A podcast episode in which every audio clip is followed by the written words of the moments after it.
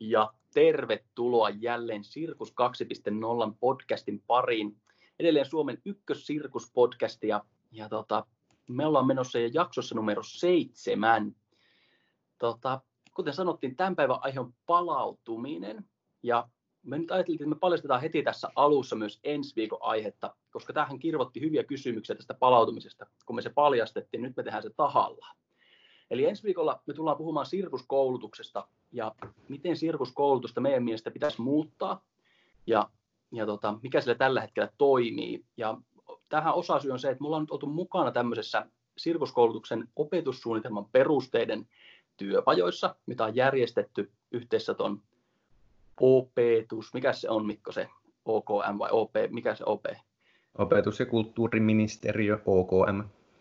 No niin, sieltä se tuli niin tota, niiden kanssa ollaan tätä järjestää ja, ja tota, emme, tai siis me emme siis järjestä, mutta ollaan oltu mukana puhumassa ja antamassa sinne palautetta ja ajatuksia, miten sitä, mitä siinä voisi ottaa huomioon, niin siitä me tullaan puhumaan, mitä ikinä koulutuksesta, sirkus tai miksei myös tanssi tai muulla taidealalla on, niin, niin laittakaa meille kysymyksiä.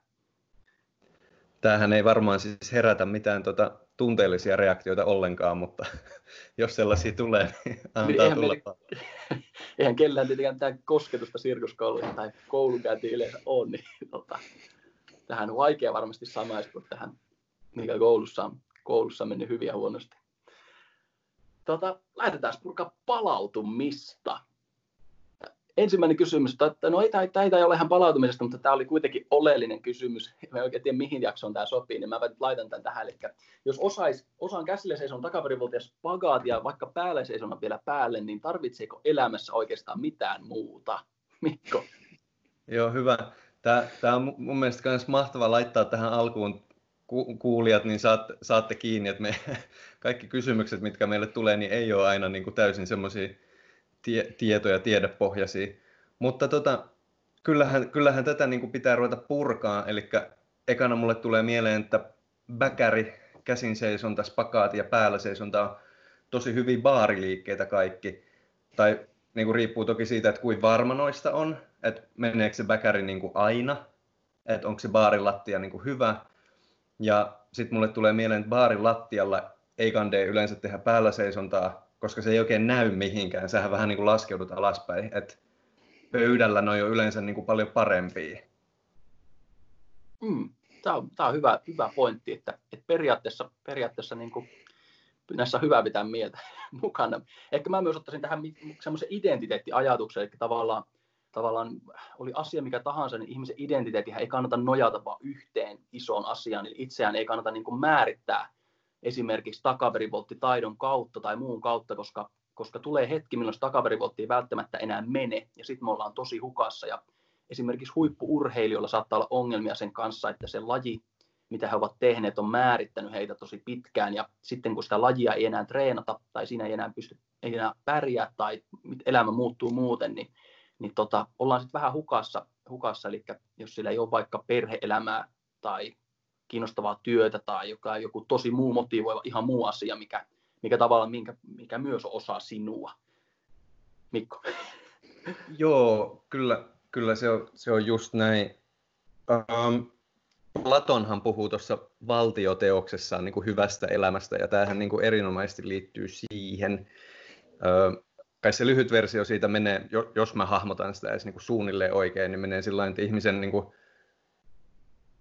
hyvän elämän tarve liittyy, liittyy siihen, että kuinka, kuinka inhimillisesti tai kuin, niin kuin ihmisen kaltaisesti ihminen pystyy toimimaan. Ja sen niin kuin tavallaan tuottaa semmoista elämän onnellisuutta Platonin mukaan siinä, jos, jos tulkinta on oikea.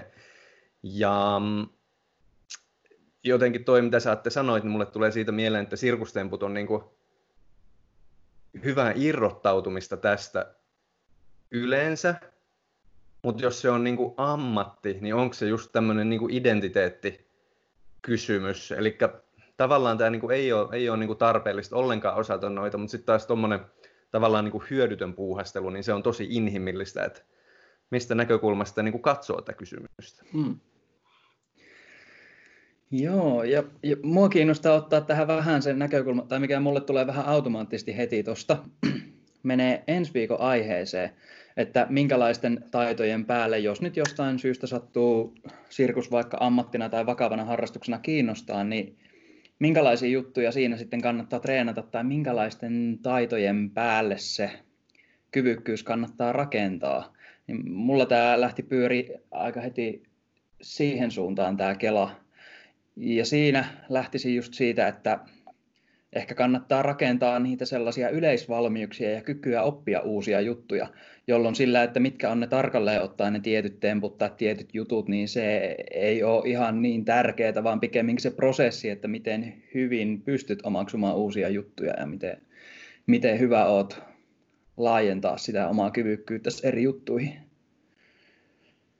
Tämä on niin kuin, tota, tästäkin kysymyksestä saatiin keskustelu aikaiseksi. Tota, siirrytään, nyt mennään sinne palautumiseen, mutta jos tämmöiset tota, tota, vastaus, vakava vastaus ei vakavaan kysymykseen niin tota, kiinnostaa, niin me voidaan pitää oma jakso näille, näille joskus, mutta, mutta teidän pitää erityisesti toivoa sitä. tota, ensimmäinen kysymys liittyy vuorotyöhön, ja tämähän on tosi niin kuin, mun mielestä keskeinen asia, varsinkin niin kuin, esiintyvällä alalla, koska työajat ei ole niin kasista neljään. Niin miten tämmöinen vuorotyö ja palautuminen osuu yhteen, eli esimerkiksi kannattaako reenailla reeniä niin jotenkin jaksottaa yövuoron kanssa.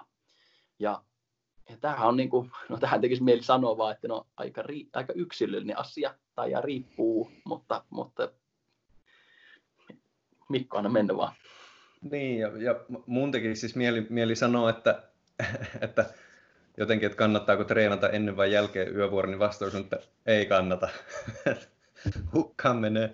Mutta tota, näinhän se menee. Tota, muistanko jotenkin ihan, ihan väärin, mutta 2018 ö, biologian Nobel taisi tulla tästä sisäisen kellon hahmottamisesta, eli siitä, että kaikilla, kaikilla niin kuin eliöillä ja organismeilla maapallolla on, on niin kuin aika yhtenevä semmoinen sisäinen kello, ja ihmisillä se menee sillä tavalla, että tosi, tosi pieni osa ihmisistä niin voi ikään niin kuin muuttaa vuorokausirytmiään sillä tavalla, että on niin kuin öisin töissä ja sitten nukkuu päivällä ja siitä ei tule mitään ongelmia.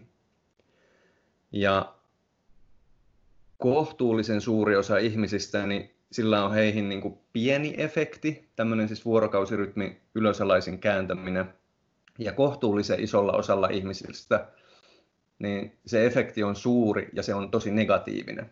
Ja tähän niin kuin kaikki jetlagit ja muut perustuu, ja kyllähän hyvin suuri osa ihmisistä niin kuin kokee semmoista. Niin tota, tota, tota, tällä perusteella mä sanoisin, että hyvin todennäköisesti niin kannattaisi sovittaa ne tai jaksottaa ne treenit sillä tavalla, että ne osuisi semmoisten niin ei-yövuorojen lähelle. Siellähän on yleensä semmoisia, että on niin kuin vaikka kaksi viikkoa vuorossa ja sitten yksi tai kaksi viikkoa vapaata niin tekisi ehkä enemmän sillä tavalla, että koittaisi treenaa sit sillä vapaa-viikolla vähän tiiviimmin ja ikään niin kuin vähentää sitä kuormitusta niiltä vuorotyöviikoilta. Se, että miten se niin kuin sillä vuorotyöviikolla se treeni menee, niin koen, että jotain hankaluuksia luultavasti palautumisen ja nukkumisen kanssa sit on. Jep.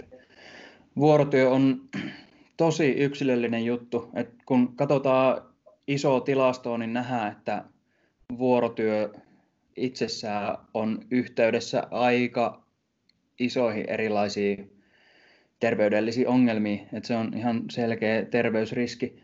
Mutta sitten on tosiaan niinku niitä yksilöitä, jotka ei jotenkin pysty ollenkaan yövuoropäivinä tekee ihan hirveästi mitään kovaa sen ulkopuolella ja sitten on tyyppejä, jotka ei jotenkin handlaa sitä jatkuvaa vuorokausirytmin vaihtelua kauhean hyvin, että se on tosi paha. Mutta sitten on myös tyyppejä, joille kunhan unen määrä vuorokaudessa on riittävä, niin ei ole ongelmaa. Et mulla, mitä itse on ohjelmoinut asiakkaiden treenejä, on paljon vuorotyöläisiä ja niistä, niissä näkyy näitä niin kuin kaikkia, molempia. Ja sitten siinä alussa ensin täytyy vähän kokeilla, että mihin kategoriaan mennään, vaikuttaako vuorotyö, täytyykö rytmittää kevennysviikkoja sinne, missä on eniten yövuoroja, vai onko sillä mitään merkitystä. Suurimmalle osalle on jonkinlainen merkitys, parille yksilölle ei ole mitään. joo, mutta eli tavallaan jos on mahdollista, niin ei treenaa silloin, mutta, mutta myös se, että, että ymmärretään, että se vaikuttaa, vaikuttaa siihen treeniin ehdottomasti. Tota, paljonhan on niin kuin puhetta palautumisen yhteydessä semmoisesta niin kuin kaupallisuudesta, eli kun on kaiken maailman niin kuin kikka kolmosia ja lisäravinne, väline ja, ja tota, terapiamuotoja, jotka kaikki jotenkin niin palauttaisi, auttaisi sinne palautumisessa, niin, niin tota, tätä on kysytty, että minkälaisia, mitä, mitä tämmöisellä on vaikutusta ja onko, niin no varmaan ehkä, jos lähdetään jostain tämmöistä, mikä kaikki varmasti tietää, eli kylmä hoito, ja ajatellaan nyt vaikka niin ihan tämmöistä, no kylmä, ei, ei, ei sillä oikeastaan varmaan hirveästi eroa, missä muodossa se tulee, niin tota, mä oon ymmärtänyt tämän näin, että joo, jos on, jos on tosi intensiivinen treenijakso ja, tai kisa viikonloppu, missä niin se tota, kuormitus on kovaa ja pitää olla vireessä, niin kylmän käyttö on ihan hyvä, mutta sitten jos me ajatellaan niin kehityksiä pitkällä aikavälillä treenikaudella, niin se kylmä voi heikentää sitä. Niin onko tämä Henri aika lailla, niin kuin, onko mä niin kuin jäljillä? Yes. Eli kun palautumista ja treenivasteita on tutkittu erilaisten tällaisten kylmähoitoprotokollien kanssa, niin siinä on huomattu, että kun treenihän on se ärsyke, joka hetkellisesti heikentää sua, ja sen jälkeen sä ensin palaudut sille tasolle, millä olit, ja sen jälkeen mahdollisesti kehityt siitä ylöspäin, jos se on ollut sopiva se treeni, ja jos lepo on oikeanlaista, niin mitä kylmä tekee, niin se nopeuttaa sitä, että kuinka nopeasti sä palaudut sille tasolle, millä sä olit, mutta se heikentää sitä, kuinka paljon keho kehittyy, eli rakentaa uutta tai parempaa siihen tilalle. Eli sä saavutat sen tason, millä sä olit, mutta kehitys ei ole ihan niin iso. Eli käytännössä sellainen take home message, tämä sopii intensiivijaksoille ja sellaisille jäätäviin treenileireihin, mutta ei sellaiseen ympärivuotiseen perustreenikäyttöön. Ja mä niin haluan jatkaa tästä myös, koska, koska kylmää käytetään niin ensiapu, ensiavussa mikä mun mielestä niin kuin, se on edelleen niin kuin meidän käypähoitosuositus. Niin kuin, ei puhuta siitä, mutta tavallaan sitten kun ensiaputilanne on ohi, ollaan jo tavallaan niin kuin vaikka sanotaan nilkan nyyrehdyssä on jo kävelykunnossa, niin sitten jotkut saa edelleen ohjeeksi sen, että no käytä silti kylmää aina iltaisin, että se turvotusta helpottaa. Niin tämä on, ja, ja tavallaan, että se, se vaikuttaa jotenkin positiivisesti siihen kuntoutumiseen, niin mä oon niin sitä mieltä, että se on vähän sama tässäkin, että periaatteessa me mun mielestä kyse, eikö tässä lihastekehityksessäkin hormonisignaloinnista ole kyse? Näin.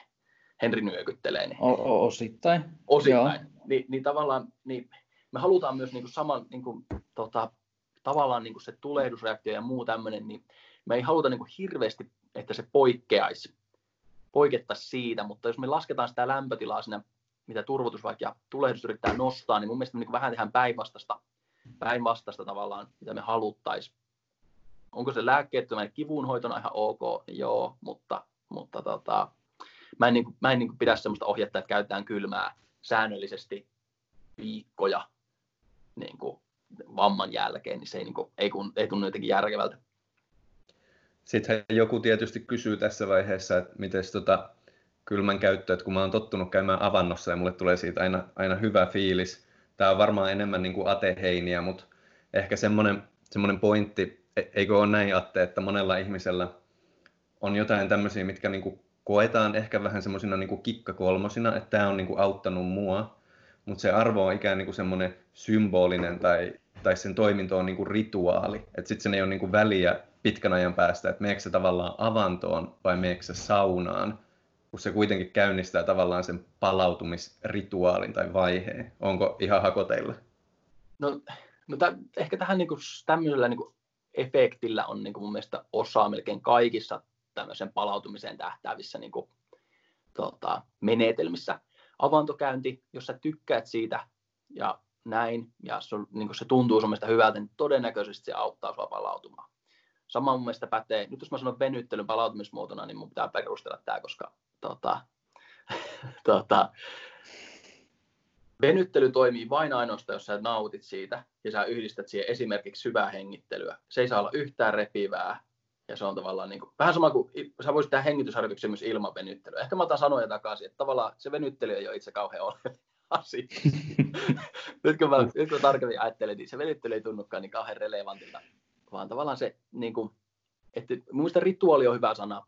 Jos mulla on treenin jälkeen semmoinen tavallaan, mä rullailen vähän sen tai mä kävelen ympäri tai mä jään vaikka makaamaan hetkestä tähän permannolle ja hengittelen hetki aikaa ja sitten mä lähden suihkun kautta aina himaan. Et mulla on tämmöinen rituaali, mikä auttaa mua siirtymään pois siitä treenimoodista, niin, niin tämmöisellä on niin mun mielestä apua, apua siihen palautumiseen. Ja näitä ei, niin kuin, ei voi oikein sanoa, että kelle se sopii vaikka semmoinen niin makkoilu tai kelle sopii hölköttely tai muu tämmöinen, niin, niin tota, mä ajattelen, että se on niin tärkeää, että jos jotenkin, sä oikeasti niin kuin pidät sitä tai että se jotenkin saa sun ajatukset siirtymään, siirtymään pois siitä, pois siitä intensiivisestä tekemisestä. Mutta miten sitten lisäravinteet?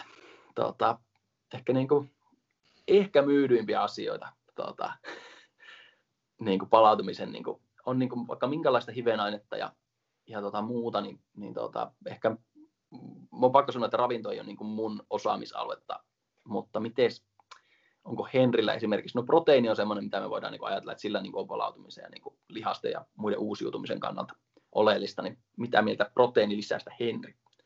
Joo, tässä siis äh, ravitsemuksesta taitaa olla myöhemmin laajempi kysymys, joten silloin voisi käydä sitä tarkemmin läpi, mutta nyt ravintolisiistä lyhyesti, niin ne on aika hyvä tapa keventää lompakkoa, mutta tota, hirveän monella niistä ei ole, ei ole kauhean isoja hyötyjä.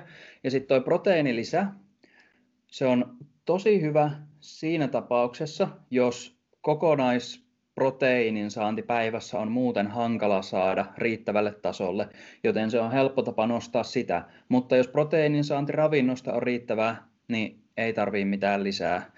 Ja sitten ylipäätään, jos katsoo, että millä näillä lisäravinteilla on jotain oikeasti merkittäviä hyötyjä, niin lista on aika lyhyt.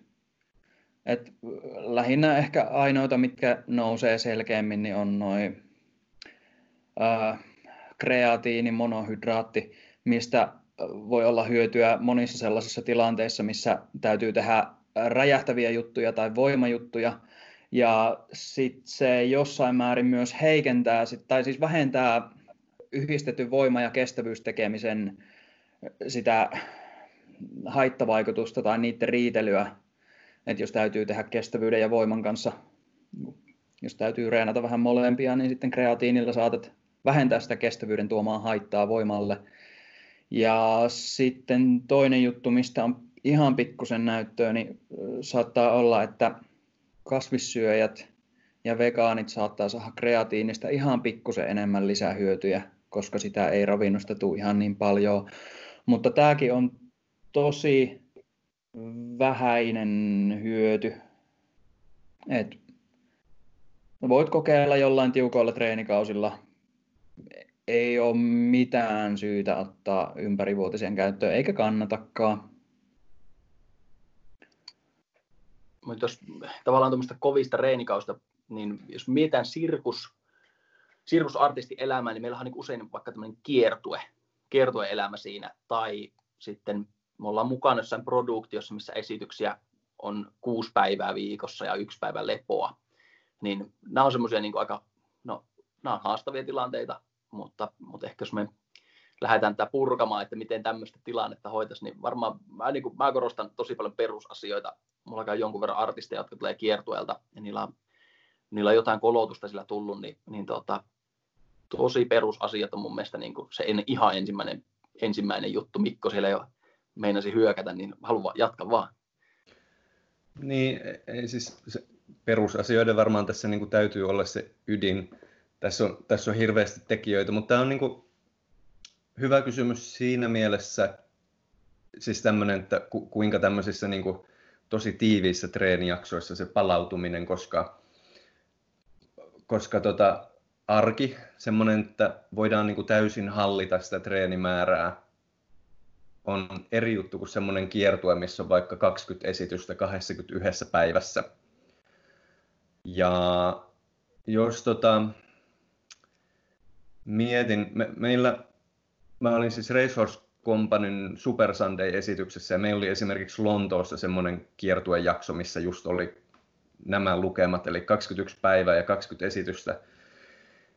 Niin näin niin kuin retrospektiivisesti tätä katsottuna, niin kyllä siihen niin kuin täytyy valmistautua sillä että asiat on kunnossa niin kuin ennen sitä kiertuetta. Eikö näin? Että esimerkiksi fyysiset ominaisuudet vastaa esitysten tarpeita, ettei joudu olemaan niin kuin joka esityksessä ihan äärirajoilla. Tavallaanhan se on niin kuin tuotantokysymys. Et mun mielestä niin kuin pitäisi sopia jo ennen sitä kiertuetta, että meillä pitää olla vähintään kaksi lepopäivää viikossa. Et kyllähän tämmöisistä yleensä niin kuin voi neuvotella, ettei niin kuin lähde myymään semmoisia älyttömyyksiä, mutta fine, ollaan tämmöisessä tilanteessa, niin tässä tämmöinen pieni matikka-esimerkki, että jos on 20 esitystä ja sun pitää tehdä vaikka viisi bäkäriä, viisi taaksevolttia joka esityksessä, ja se bäkäri on sillä tavalla epävarma, että yksi kymmenestä epäonnistuu. Eli tavallaan niin kuin aika hyvällä prosentilla mennään. Niin vähän kun tekee todennäköisyysmatematiikkaa, niin 20 esityksen aikana 100 volttia, jossa loukkaantumistodennäköisyys tai epäonnistumistodennäköisyys on vaikka yksi kymmenestä, niin todennäköisesti siinä vedetään pitkä tikku sitten niin kuin jossain esityksessä. Meinaako se sitä, että joka kiertueella joka loukkaan, joku loukkaantuu? Eihän se voi tällä olla. Se on niin kuin aika huonot lähtökohdat. Niin ja ehkä mä niin tässä jotenkin haluan jatkaa ehkä tätä ajatusta siitä, että miksi ne pohjat pitää olla kunnossa tavallaan myös se, että ei valita semmoista lajia kiertueesitykseen, mikä ei ole sulle tavallaan, niin kuin, että niin kuin semmoinen niin kuin, oma niin kuin, jotenkin niin preferenssi, mitä sä oot niin kuin, kerennyt jo tehdä pidemmän aikaa. Tulee mieleen joku, jotain niin semmoisia, mitkä on tosi näyttäviä, jotain niin kuin Aisa, vipulauta. Ei se niin kuin, semmoisia ei rakenneta pohjia kahdessa kuukaudessa, jos pitää samalla reenata tekniikka kuntoon ja, ja kaikki niin kuin työryhmäasiat ja muut. Että tavallaan se, että, että niin kuin myös semmoinen tietty realismi täytyy pitää siinä, että, että niitä pohjia rakennetaan aika pitkä, mahdollisesti pitkän aikaa, että se esiintyminen kiertueella on turvallista ja mielekästä. Just näin. Sitten ehkä tota, tämmöinen pieni reality-kertaus siitä semmoista kiertueelämästä, että sehän ei sillä ole mitenkään älyttömän hohdokasta. Öö, ja on vaikka sillä tavalla, että, että jos se teatteri, missä, missä työskentelee, että jos siellä on takahuone, niin jos on jotenkin sovittu, että siellä takahuoneessa on ruokaa, niin yleensähän siellä on niin suklaakeksejä ja limpparia. Ja sitten lämmittelyaika on mahdollisesti jonkun valotsekin jälkeen tosi rajallinen aika. Esitys loppuu kello 23 illalla ja sitten siitä pitäisi jotenkin kävellä hotelliin. Ja tämä on niinku tavallaan se päivän, päivän niinku perusduuni. Niin ehkä tämä nyt ei ole mikään kauhean kauhean kikka kolmonen, mutta se lämmittelyhän pitää hoitaa tavallaan aika hyvin. Että ehkä vaikka käy itse vähän hölkkäämässä ennen kuin sinne lavalle pääsee. Ehkä pitää hoitaa itse ruuat mukaan, ettei elä niin kuin vaan niillä kekseillä, että syö kunnolla niin kuin sen kiertueen aikana. Ja jos pääsee, niin esityksen jälkeen ehkä vähän sosialisoi ihmisten kanssa ja rauhallinen kävely hotellille ja ei tietokonetta auki enää. Ja ei alkoholi, onko tämä jotenkin, niin kuin, jotenkin niin kuin tosi tylsästi sanottu, mutta että jos niitä esityksiä on tosi paljon, niin kyllä siitä niin kuin levosta pitää todella pitää huoli ihan tämmöisillä perusjutuilla. Niin, mä, niin kuin, no, mä allekirjoitan ihan jokaisen, jokaisen näistä. Jep. Tästä päästään samalla myös vähän siihen tavallaan vielä isomman kuvan haltuunottoon, että jos sä pystyt sillä kaikella perustreenillä vuosien ja kuukausien myötä vaikuttamaan siihen sillä tavalla, että sä voit valita esitykseen juttuja, jotka ei ole niin lähellä sun äärirajoja, niin sit sä huolehdit palautumisesta osittain myös sillä, että ne 20 esitystä 21 päivää ei vaan ole niin lähellä äärirajoja, jolloin se on sulle kevyempää, jolloin niistä palautuu paljon kivemmin. Ja, ja niin kuin vielä jatkan tähän tavalla, että, että semmoisia niin ehkä niin kuin itsestäänselvyyttä kuulostavia asioita, mutta, mutta tota, esimerkiksi kiertueella muu reenaaminen. Jos otetaan tämä Mikko Racehorse Company esitys, että meillä on 21 päivää, ja me ei tehtäisi yhtään mitään oheistreeniä siinä aikana, niin me, me ei heikennyttäisi ihan hirveästi meillä ei tulisi niin kuin, tavallaan, mun ei tarvitse huolehtia vaikka, että pysyykö mun lajitaidot yllä tai jotain semmoista, että, että mä karsin kaikkea tämmöistä pois. Että okei, okay, hei nyt 21 päivää, tässä on matkustamista, todennäköisesti ei, ei optimaalista nukkumista, kaikkea muuta, niin mulla ei niin kuin mitään hätää, mun taidot ei katoa, vaikka mä en pääse tekemään jotain tiettyä lajia tai muuta, niin mä en ressaa näistä, mä keskityn tähän esitykseen. Sitten kun mä palaan takaisin sieltä, niin sitten mä palaan mun treenirutiineihin. Just näin, just näin. Ja vielä niin kuin siitä tämmöisen kiertue toiminnan aikana treenaamisesta, niin tästä nyt oli viime jaksossa jo puhetta, mutta että teet niin kuin tämmöisissä poikkeusoloissa sitten vielä jotkut loppuvoimat joka esityksen jälkeen, niin se on ehkä sitten vähän tarpeetonta, että kyllä se voimaharjoittelu tavallaan pitää hoitaa jossain muualla jonain toisena ajankohtana, mielellään kolme kuukautta ennen tätä. Jep, Kyllä.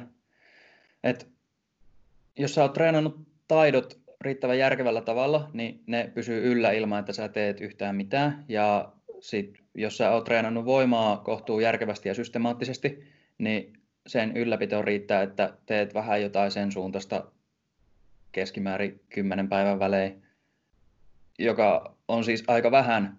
Tämä on niin kohtuu oleellinen juttu monissa ominaisuuksissa, että se ylläpitävä määrä on tosi paljon vähemmän kuin se oikeasti järkevä kehittävä määrä. Ja sitten siinä välissä on sellainen tyhmä alue, jolla tehdään enemmän kuin mitä ylläpito vaatisi, mutta vähemmän kuin millä kunnolla kehittyisi, mistä päästään siihen sellaiseen kokonaiskuormituksen hallintaan ja isomman kuvan haltuunottoon ja periodisointiin, missä otetaan pääkehityskohteet ja sivukehityskohteet ja annetaan asioiden pysyä yllä. Eli niin kuin parinkymmenen päivän kiertue ei sun tarvii murehtia mistään muusta treenistä, kun teet vaan ne esitykset ja palaat nousujohteeseen tekemiseen ehkä sen jälkeen. Hmm. Itse asiassa mä jotenkin muistelen, että mulla niin tämän Lontoon aikaan niin olisi saattanut olla treeniohjelma, minkä sä tota, Henri oli tehnyt.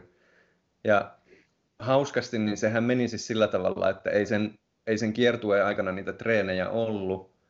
Ja olisiko ollut vielä niin sen kiertueen jälkeen oli vähän lepoaikaakin. Et, joo, näin, näin, se meni. Ihan tämmöinen henkilökohtainen kokemus tähän väliin. joo, totta. Niin oli. Joo. Semmoisenkin on tullut kirjoittaneeksi. Totta.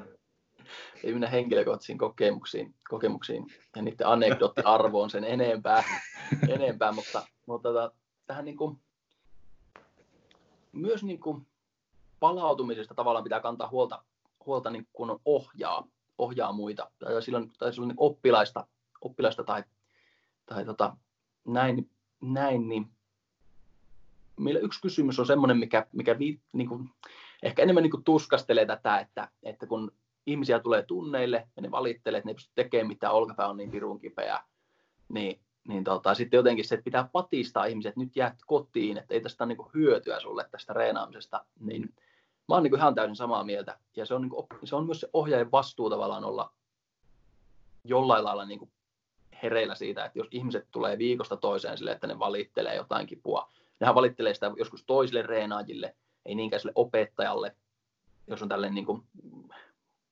tuota, jos sillä on jotain merkitystä, että opettaja vaikka saattaisi passittaa pois tunnilta, niin sitten ei varsinkaan niin kuin sanota, sanota siitä, että tämä on niin kuin, ehkä niin kuin fysioterapeuttina niin kivun läpi treenaaminen ei ole kehittävää ja kyllä sen niin kuin seuraavan kahden viikon aikana sä treenaat enemmän, kun että sä jäisit kotiin, mutta sitten jos sä pahennat sitä vaivaa sillä, että sä treenaat, niin pidemmällä aikavälillä sä treenaat huomattavasti vähemmän. Eli tavallaan se pitää niin olla jotenkin pitkänäköinen, ja tämä korostuu mun mielestä siinä, että mitä tavoitteellisempaa se reeni on, niin sitten me ei niin olla enää niin kiinnostuneita, miten hyvin se yksi treeni meni, miten hyvin tämän viikon treenit meni. Me ollaan kiinnostuneita, että kehityksen tämän kuukauden aikana tai puolen vuoden aikana näissä asioissa, ja voiko sä paremmin. Että tavallaan tämä on niin se mun viesti tässä, tässä näin. Ja kipuun, kipuun tavallaan pitää suhtautua si, sitten myös sillä tavalla kunnioittavasti, vaikka ymmärretään se, että kipu ei aina tarkoita sitä, että kaikki on pielessä ja vakavasti pielessä, mutta se tavallaan se on varoitusviesti, varoitussignaali teidän keholta. Jotain pitäisi yleensä muuttaa silloin, ja se ei tarkoita sitä, että lopetetaan treenaaminen täysin, mutta, mutta ehkä vältetään jotain liikettä hetken aikaa tai treenataan jotain ominaisuutta, että tämä menee paremmin tai muuta. Kyllä, kyllä. Tota, tämmöinen anekdoottihan jossain käsinseisontatreeneissä on olemassa, että, että millä taktiikalla oppii yhden käden käsinseisonnan kaikkein nopeimmin. Ja vastaus on, että se oppii nopeimmin, joka pysyy ehjänä. Jos sen niin kuin, treenin sählää sillä tavalla, että jatkuvasti siinä loukkaa itseään, niin ei, ei ole tavallaan väliä, että mikä se metodi on, treenihän loppuu.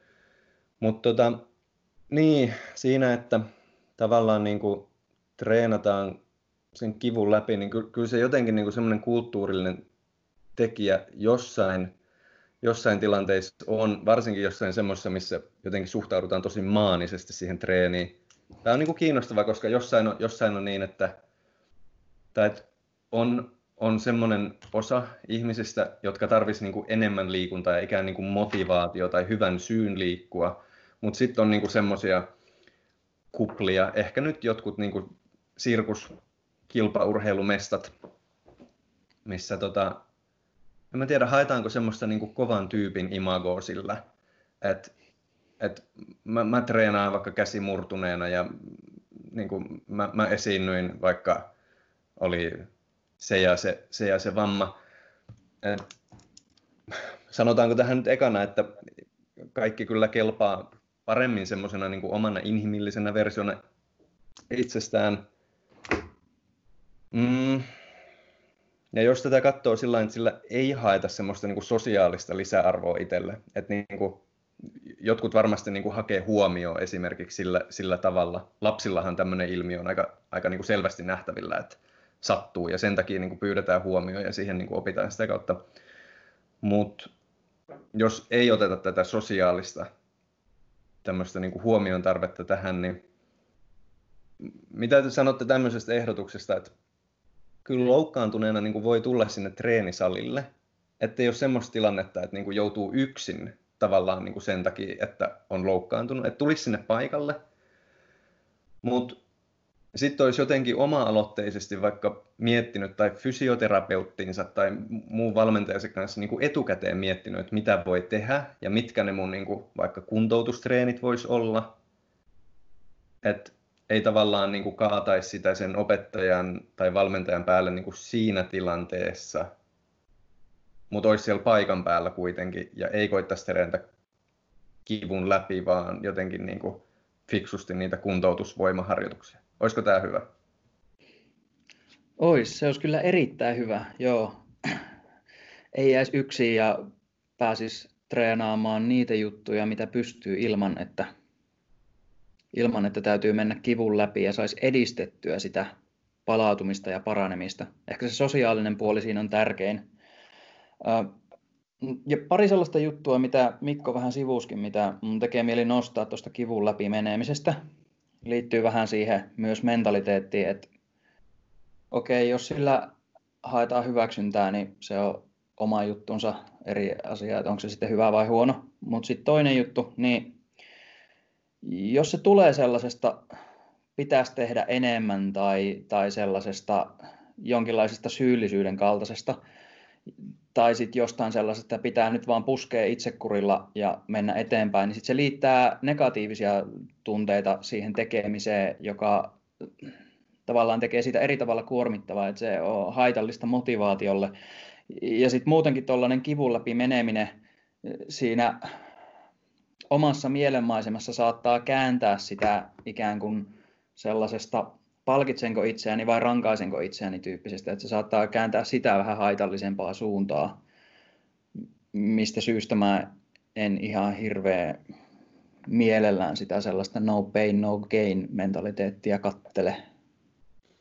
Joo, toi on, tota, on, on siis kiinnostava teema yleensä niin kuin se, että, että esimerkiksi se kivun läpi treenaaminen voi olla sellainen, että sillä jotenkin rankaisee itseään siitä, että on niin kuin epäonnistunut aikaisemmin tai yleensäkin, että liikuntaan suhtaudutaan niin kuin epäonnistumisen paikkaamisena. Nämä on aika syviä keloja. Mä luulen, että voi olla niin kuin tosi henkilökohtaisia myös jollekin. Mutta kiinnostava pointti, tämmöinen ilmiö siis aivan varmasti on olemassa ja jos siihen voi jotenkin vaikuttaa ja olla jotenkin vähän hyväksyvämpi itteensä kohtaan, niin ihan varmana kandeen. Näillä on nimittäin tosi hankalia seuraamuksia.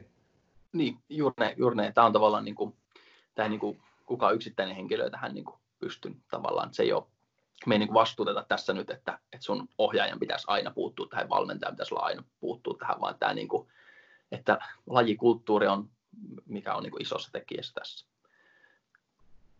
Nukkumista me ei ole vielä, vielä tota sivuuta.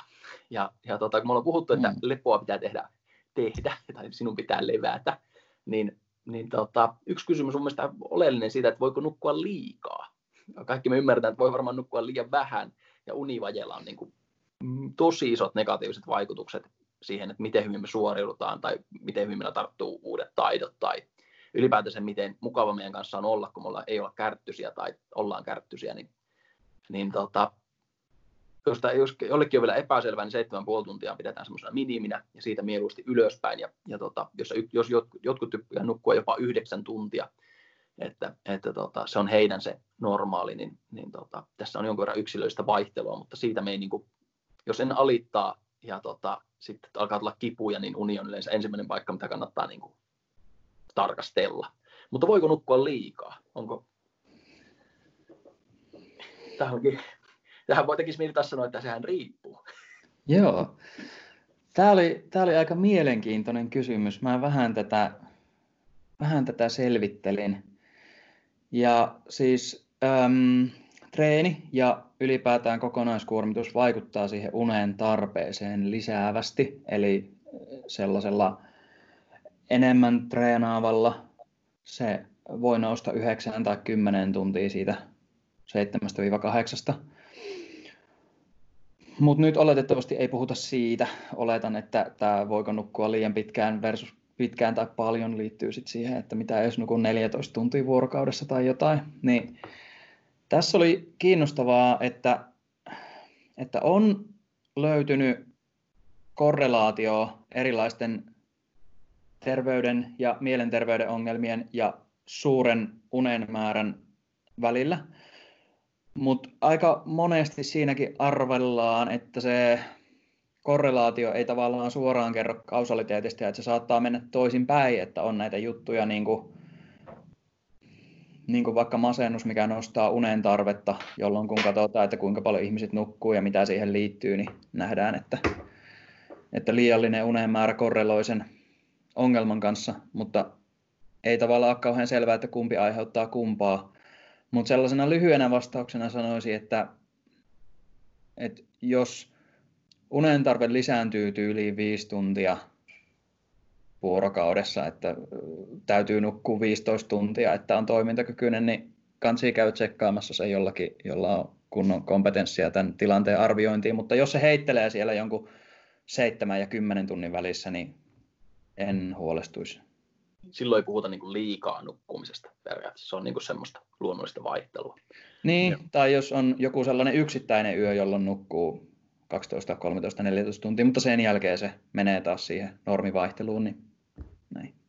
Just näin. Sitten tämmöisiä raportoidaan tietysti, että jonkun tosi intensiivisen periodin tai traumaattisen tapahtuman jälkeen, niin se unen tarve ikään niin kuin hetkellisesti nousee.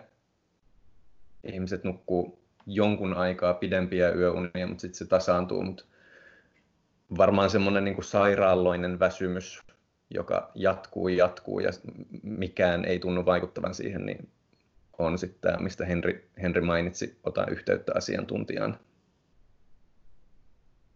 No, mä nyt hyppään unesta lepopäivään, koska, koska mä jotenkin ajattelin aina, että lepopäivä on tosi selkeä konsepti. Että tavallaan kun me puhutaan siitä, että että sun pitää niin kuin laittaa lepopäiviä viikkoon, tai että, että, että tavallaan se, se on niin kuin ihan niin kuin kehityksen edellytys, että sä muistat myös levätä.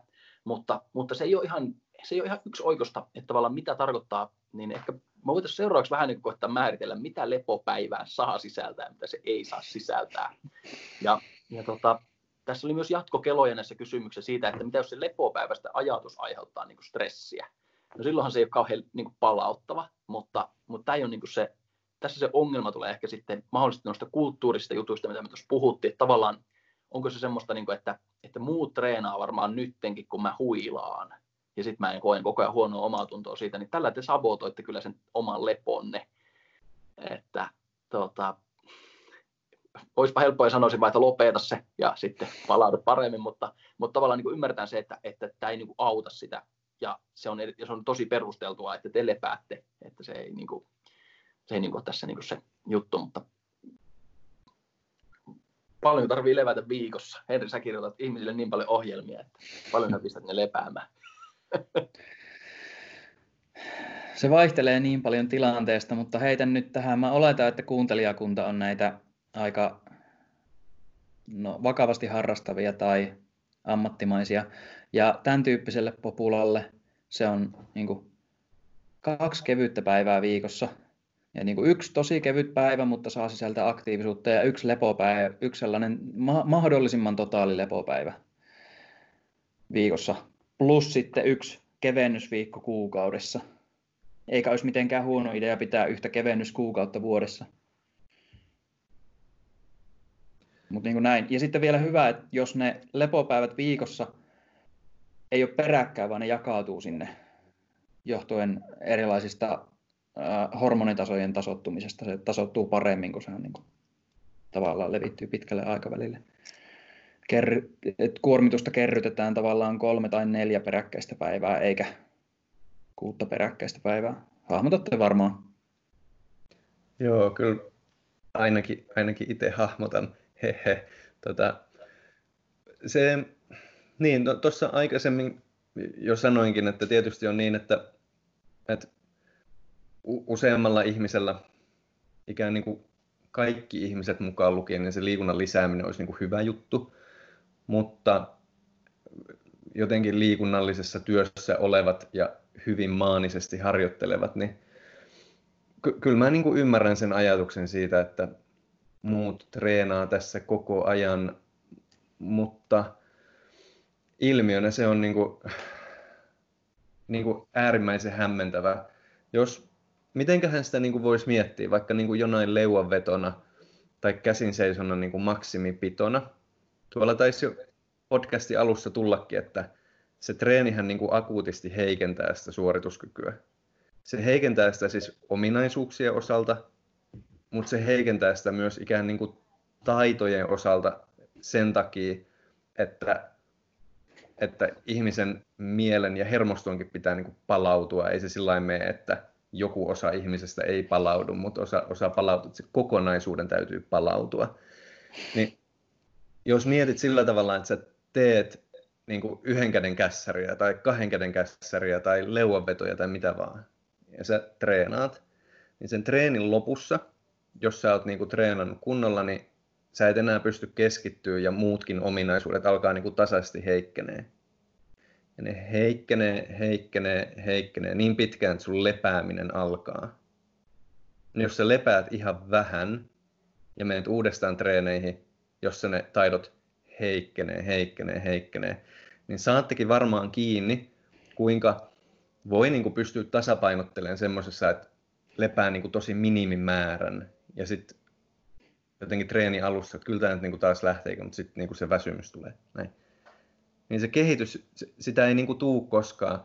Ja se kehitys ei mitenkään sellainen niin kuin oudosti kumuloidu johonkin niin kuin taakse, että sitten kun sä pidät lopulta sen kaksi lepopäivää, niin sitten sä niin kuin yhtäkkiä opit kaikki, mitä siinä on niin kuin jäänyt oppimatta. Ei se niin mene.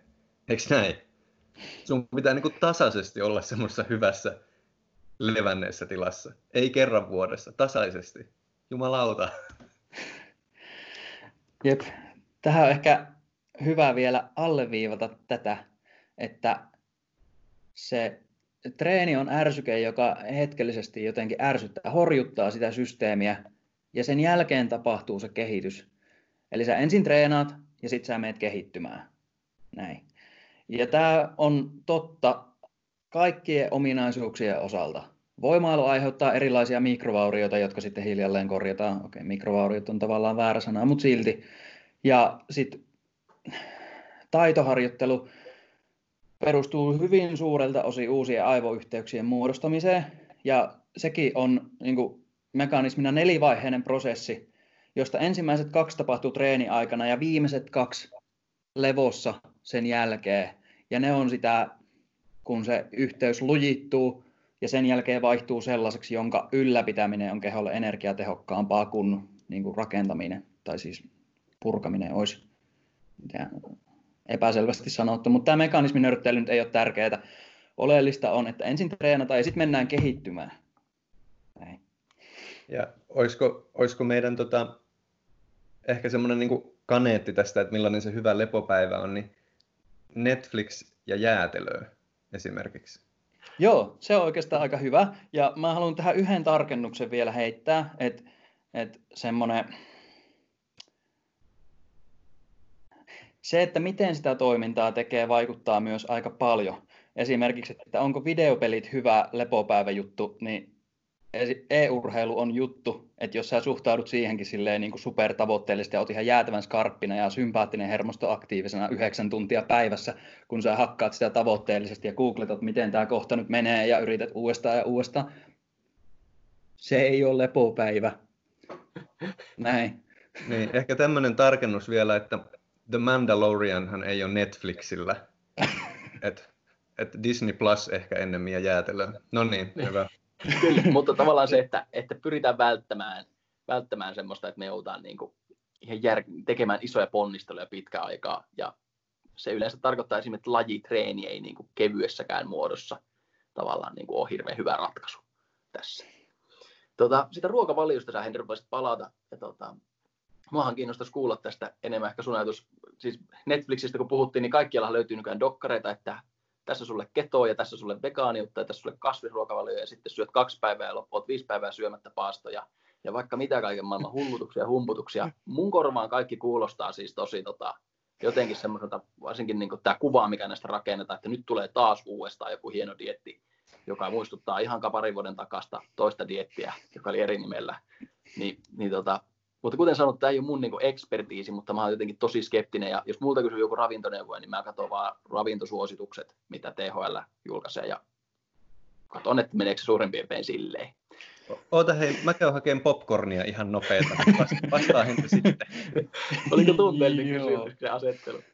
Oli. Ai että, dokkarit mainittu. Uh, Mun tekee mieli tehdä tähän alkuun semmoinen tietynlainen public service announcement liittyen lähdekritiikkiin ja siihen, että mistä löytyy ravitsemustietoutta ja kenellä sitä on ja ketkä sitä opiskelee ja näin. Sanotaan nyt vertailun vuoksi. mulla on tutkinto valmennus- ja testausopista plus sivuaineita muutamista jutuista. Mulla on muutaman kurssin verran yliopistotasoista ravitsemustietoutta saman verran kuin lääkisläisillä, kun tsekkasi OPSista, ihan näin niin kuin vertailun vuoksi, mikä huomattavasti enemmän kuin esim. personal trainer-koulutuksissa käydään, mutta huomattavasti vähemmän kuin esimerkiksi ravitsemusterapeuteilla, jotka on käynyt tähän aiheeseen liittyvän yliopistokoulutuksen, niillä on tutkinto siitä. Ja sitten kun katsoo, että keneltä ne ohjeet tulee, niin jos on laillistettu ravitsemusterapeutti, niin painoarvo on kohtuu iso. Jos on PT, vähän tuurista kiinni, tietääkö se mitään. Jos on liikuntabiologi, samalla viivalla lääkisläisten kanssa, näin. Mutta sitten näissä dokkareissa, siinä on siis tosi typerää, kun ravitsemuksessa isoja juttuja on ne niin nimenomaan isot linjat ja se, että tehdään perusjuttuja hyvin. Ja sitten nämä dokkarit keskittyy siihen, että yritetään jotenkin ensinnäkin otetaan se, valitaan se tietty juttu, mitä sillä halutaan promota. Valitaan nyt vaikka, että nyt halutaan tehdä ketogeenistä tukeva dokkari. Ja sitten verrataan hyvin toteutettu ketogeeninen versus ihan päin helvettiä toteutettu niin kuin, noin niin kuin muuten seka syöminen. Ja sitten ollaan silleen, että tämä on ylivertainen. Tämä on jotenkin tosi turhauttavaa, kun niin kuin oikeasti oleellista on, että no ehkä ne toimivat ravitsemusohjeet voisi summata siihen, että syö niin kuin aikuinen. Kyllä sä tiedät. Ja suuri osa tietää, mutta sitten ne ongelmat, että miksi tätä ei toteuteta, liittyy jotenkin johonkin muuhun kuin siihen, että onko sitä oikeaa tietoa. Että oikeasti ne ravitsemussuositukset on aika hyvä sellainen pohjarunko. Varmista, että saat sopivan määrän energiaa, varmista, että saat riittävän määrän proteiinia, varmista, että makroravintojakaama on kohtuu järkevä, oo riittävä armollinen itsellesi, ei kannata tehdä kaikkea viimeisen päälle, täytyy pitää se tietty rentous siinä mukana, jotta siihen ei tule liittäneeksi niitä negatiivisia tuntemuksia, mitä itsekurin kautta meneminen liittäisi. Syö riittävän monipuolisesti eri värisiä kasviksia, joten sun ei tarvitse murehtia ihan hirveästi siitä, että tuleeko nyt kaikki vitamiinit ja hivenaineet ja mikroravinteet. Riittävän monipuolinen, riittävä värikylläisyys kyllä sen takaa aika hyvin. Jos olet vegaani tai kasvissyöjä, niin varmista, että ne proteiinilähteet joko sisältää B12 lisättynä tai ota se purkista. Ja sitten keskimäärin aminohappokoostumuksesta johtuen saatat hyötyä siitä, jos ihan pikkusen liiottelet proteiinin saantia, mutta muuten siinäkään ei ole sen kummempia erikoispohdintoja. Tämä oli Olikohan hyvä. tämä nyt riittävän konkreettinen? Hengitä syvään ja nyt on ravinnosta puhuttu. Ravinto on siis tosi tunteita herättävä aihe. Niin, joo, eh, ollaan tästä joskus aikaisemmin puhuttu ja meidän seminaareissa joskus sivutaan ravintoa, niin, niin tota, tässä, tässä niin kuin erityisesti lähdekriittisyys on niin kuin jotenkin tosi tärkeää, että, että sitten jos, jos perusteluna on, että tämä on salaliittoteoria, siksi tämä juttu on hyvä, niin, niin tota, se, on, se on paha juttu se. Hei, meillä on vielä pari kysymystä. Mun mielestä tullut enemmän tästä motivaatiopuolesta ja sitten HRBstä. Ja tota, miten motivaatio vaikuttaa palautumiseen vai vaikuttaako se? Eli puhutaan tämmöistä sisäisestä ja ulkoisesta motivaatiosta. Niin Mikko, tämä taitaa olla sinun kentälläsi. Joo, tota, tota, tavallaan, tavallaan on. Öm, mihin siis, miten sisäinen ja ulkoinen tai vaikka negatiivinen motivaatio liittyy palautumiseen, niin ne liittyy siihen mun näkemyksen mukaan semmoisen niin yleisen hyvinvoinnin kautta. Sisäinen, sisäinen motivaatio, niin sillähän tarkoitetaan semmoista, semmoista motivaatioa, joka jotenkin niin kuin kuvaannollisesti syntyy ihmisestä itsestään lähtöisin. No tavallaan ne kaikki mekanismit jotenkin konstruoituu, että se, se ei ole nyt kauhean tarkka nimitys, mutta esimerkiksi vaikka sillä tavalla, että, että mä treenaan voimaharjoittelua sen takia, että, että se on kivaa ja että mä koen nauttivani siitä.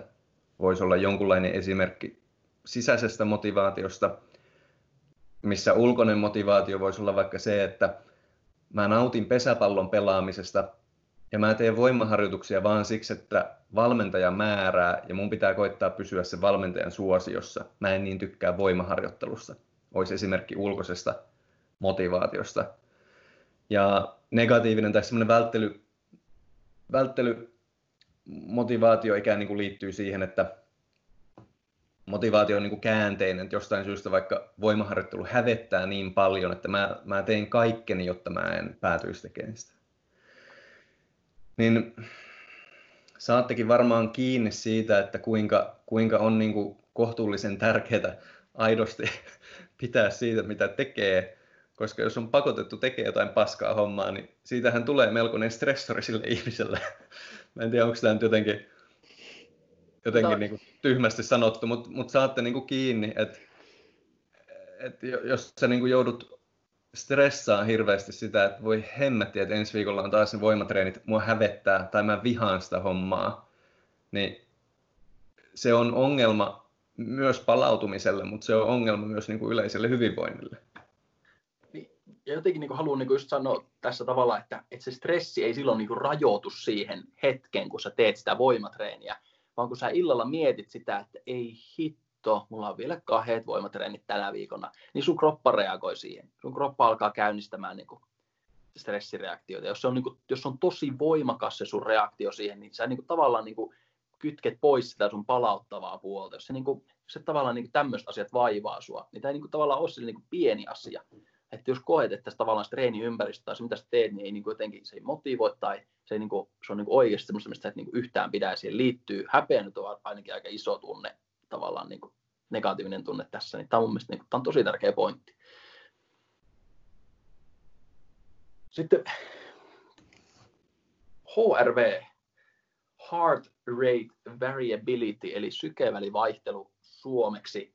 Joo. Tämä nousi mun korviin niin kuin joitakin vuosia sitten isolla ryminällä. Tota, tätä alettiin niin kuin pitää semmoisena niin kuin palautumisen mittarina, mittarina, eli jotenkin ajateltiin, että me pystytään tämmöisellä HRV-mittauksella ja sen monet älykellot niin kuin antaa sulle jonkun stressireaktio tai stressi- tai palautuneisuusnumeron ja monesti ne käyttää, tut, niin kuin ottaa tätä sykevälivaihtelua siihen mukaan, mukaan niin tota, mä, mä veikkaan, että mä oon puhunut tästä Henrin kanssa niin paljon, että, että tota, jos mä nyt alan puhumaan, niin mä puhun Henrin sanoja, niin tota, mitä mieltä sä oot tällä hetkellä HRVstä? Onko sulla miet, muuttunut ajatukset siitä, mitä me viimeksi puhuttiin? Uh, ei ihan hirveästi, aika samoilla linjoilla sen kanssa. Tästä tulee oikeastaan muutama lyhyt sivupolku ja sitten aika hyvä summaus tälle koko jaksolle, kun lähtee tätä käymään. Eli ensin siis voisi sanoa, että on muutamia tällaisia eri mittareita, millä palautumista voi jotenkin arvioida tai mitata. HRV on yksi niistä. Se perustuu siihen ajatukseen, että, että kumpi osa autonomisesta hermostosta on enemmän aktiivinen. Onko se treeniin ja toimintaan liittyvä taistele ja pakene meininki vai onko se se ää, lepää ja palaudu safe and social puoli. Ja sitten mikä on enenevissä määrin noussut tavallaan kritiikiksi tähän HRV on se, miten tämä sykevälivaihtelu ei itsessään erota siitä parasympaattisesta puolesta sitä niin lepää ja rentoudu aktiivisuutta siitä, siitä ultimaattisen stressin lamaannut ja leiki kuollutta reaktiosta, jolloin tavallaan sellainen ylikuormitus, stressi näyttää täydelliseltä palautumiselta, ellei sitten ole tosi fansyjä laitteita, jotka pystyy sit erottaa ne eri taajuusvyöhykkeet ja tekee sellaista tilastomatiikkataikuutta sille signaalille. Mutta siis ylipäätään on aika monta eri tapaa ja keinoa mitata tai arvioida palautumista. Tämä tällainen sykevälivaihtelu on yksi niistä. Ja sitten osa liittyy vaikka velocity-based training, missä mitataan harjoituksessa sitä tangon nopeutta. Ja sitten jos et saavuta riittävää nopeutta, niin oletettavasti et ole ihan kauhean skarpissa tilassa. Tai sitten mitataan joku yksittäinen ää, tasapaino- tai voimajuttu treeni alkuun, että jos jäät 95 prosentin tasolle tai sen alle, niin ei ole ehkä terävimmän treenin päivä. Mutta jos olet lähellä, niin sitten olet ehkä ihan hyvin palautunut. Mutta nämä kaikki on tavallaan kehon kuuntelun apuvälineitä. Ja ne pohjaa siihen, että, että tarkkaile, mikä sun kehon tilanne on, ja tee ratkaisuita sen pohjalta siihen treeniin. Et aina kun on ollut joku tutkimus, on käytetty mitä tahansa mittaria, oli se sitten HRV tai velocity based tai kevennyshyppy tai spurtti tai mikä ikinä, joku juoksijoiden pikkumatot. Kaikissa näistä, missä se palautumista seurannut porukka oli kehittynyt paremmin, niin mitä oli tapahtunut, niin ne oli äh, nukkunut paremmin. Yllättäen, kun sä seuraat unta, niin sit sä myös keskityt siihen ja teet ratkaisuja ja nukut paremmin. Ja sitten sellaisten keskiraskaiden treenien määrä oli tippunut ja sitten kovien treenien määrä oli noussut ja kevyiden treenien määrä oli noussut. Eli käytännössä sitä tekemistä oli muokattu sen mukaan, mikä se oma tuntemus on. Sen sijaan, että katsottaisiin, että pitäisi varmaan treenata, joten mene nyt varmaan treenaamaan ja sitten tekee jonkun sellaisen keskiraskaan höpö, höpö treenin kuin pitäisi sen sijaan, että katsoisi, että nyt on vähän sellainen heikko päivä, jos nyt teen vähän kevyemmin, tai kylläpä nyt lähtee, teen enemmän. Että tavallaan kaikissa näistä, jos sä löydyt, löydät jonkun mittari, joka on sun mielestä kivaa palautumisen seurantaa, niin sä voit käyttää sitä. Mutta se oikea take home message on, että tee jonkinlainen suunnitelma, kuuntele sun kehoa, kun sä toteutat sitä suunnitelmaa, ja sitten säädä toimintaa suhteessa siihen suunnitelmaan niiden tuntemusten perusteella. Ehkä niin kuin, ja nyt niin kuin aletaan summaamaan tätä jaksoa, niin, niin, niin tavallaan tämä kehon kuuntelu on oleellinen. Myös se, että, että niin kuin kehon huolto ei voi niin kuin olla semmoinen ekstra juttu, että mä reenaan aika kuusi tuntia, sitten mä teen vielä päälle kehon huollot. Ja mä unohdin tehdä mun kehon huollot, niin nyt mä oon rikki. Että se, se on tavallaan niin kuin väärä ajatus, vaan että meidän pitää niin kuin ajatella se, että se treenimäärän pitää olla järkevä. Sun pitää tehdä valintoja, että aina ei mennä tota, täysiä ja joskus mennään kevyesti. Ja mitä just tämä sykevälivaihtelu niin on saanut aika ja hyviä tuloksia tulee. Ja tavallaan se, ne ominaisuudet, että sä et kuormitu liikaa, niin tota, sun pitää olla riittävän vahva ja riittävän nopea tai riittävän, sulla pitää olla ne ominaisuudet kunnossa, että se treeni itsessään niin kuin, ei ole niin kuin ää, joskus pitää mennä äärirajoille, mutta joka reeni ei voi olla äärirajoilla, koska silloin sä kuormitat itseäsi liikaa. Niin, tämä on niin kuin ehkä se ajatus niin kuin palautumisesta, mikä niin kuin mun tämmöinen niin kuin nopea summaus tästä. Haluatteko Mikko ja Henri vielä lisätä jotain, jotain tähän? Tota... No ei, mulla on yksi sellainen palautumistilan mittari, tai sellainen, mitä mä suosittelen ihan kaikille. Kato kellosta karkea arvio, että kuinka paljon sä nukuit, ja fiilistele, että kuinka palauttavalta se tuntuu. Ja, ja toista. Ja, ja toista. Kun toista ja katso, että minkälaisia trendejä tässä on. Niin. Mikä nostaa unen tarvetta, mikä vähentää kykyä nukkua hyvin. Tarviiko Oletettavasti, älykello? niin, kyllä, joo. Tarviiko olla älykello? Ei tarvi olla älykello. Okay. Ihan mikä tahansa kello, mikä antaa sulle ajan. Mahtavaa. Karkea arvio siitä kauan nukuit. Koska siis pitkittynyt ja kertynyt stressihän vähentää sitä sun kykyä päästä hyvin syvään uneen ja näin. Mm. Niin sitten tämä on sellainen, kuinka pitkään nukuit, kuinka palauttavalta se tuntuu. So simple. Hei, kiitoksia tämän kertaisesta kuuntelustanne kaikille. Äh, ensi viikolla ruoditaan sirkuskoulutusta ja miten koulutusta, mitä meidän ajatukset siitä kouluttamisesta on. Niin jos tämä aihe herättää kysymyksiä tai tunteita, niin pistäkää niitä meille. Me jaamme teidän tunteet ensi viikolla sitten kaikkien kuultavaksi ja, ja tulemme toivottavasti jonkin hyvän ratkaisun kanssa siitä jaksosta ulos. Kiitos kaikille ensi viikkoon. Morjes. Moi moi.